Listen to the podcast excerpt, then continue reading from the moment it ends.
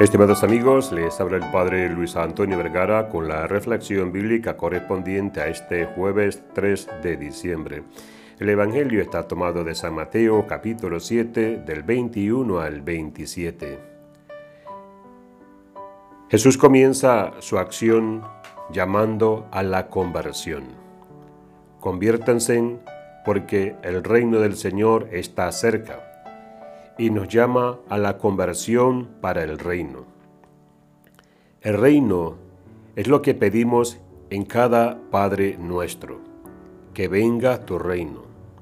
El reino de Dios es Dios reinando y actuando en cada uno de nosotros y en nuestra historia.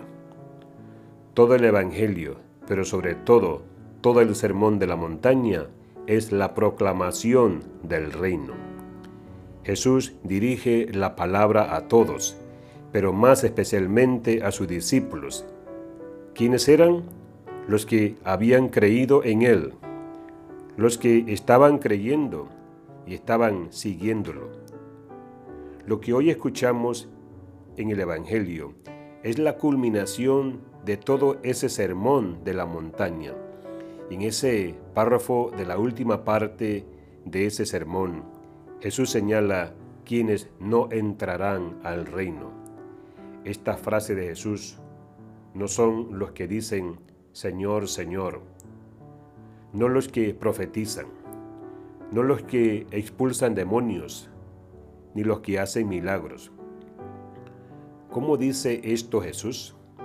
Jesús es el que había dado la orden de orar y de pedir al Padre. Jesús a estos amigos apóstoles, discípulos, los envía a predicar, es decir, a profetizar, a expulsar demonios, a hacer milagros. Entonces, ¿en qué quedamos? Como dice Jesús, no basta con orar, porque es posible, sobre todo en el creyente, que uno pueda orar, profetizar, hablar, hasta hacer milagros y no ser bueno. ¿Quién es bueno entonces? El que cumple la voluntad del Padre, es decir, el que escucha y pone en práctica la palabra.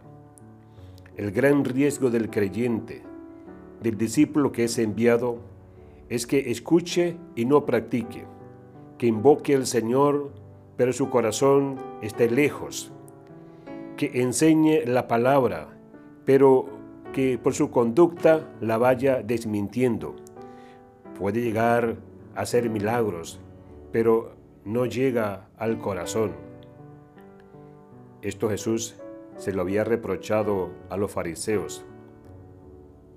Les decía a la gente, hagan lo que ellos les enseñen, pero no obren como ellos, porque ellos no hacen lo que dicen.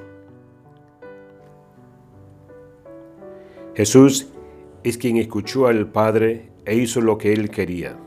Por eso, quien oye la palabra y la pone en práctica, como lo hizo Jesús, como lo hizo la Virgen, es quien construye su casa, es decir, su destino, su propia historia sobre roca, sobre lo sólido. Podrán venir todas las dificultades que pueda haber en la vida, algunas inesperadas, otras crueles y duras, pero la casa no se vendrá abajo porque está construida sobre terreno sólido, el terreno de la palabra que se cumple y que se guarda en el corazón. María así escuchó la palabra, así la puso en práctica, así fue madre y así es nuestra madre, la que colabora con Jesús en nuestra salvación no todo el que dice Señor, Señor, sino el que pone la palabra en práctica. Que Dios les bendiga a todos.